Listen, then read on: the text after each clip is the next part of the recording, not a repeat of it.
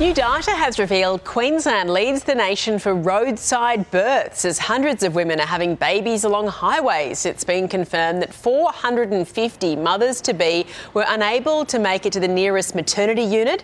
The Rural Doctor Association has slammed the shocking numbers, saying the safety of women and their babies should not depend on their postcode.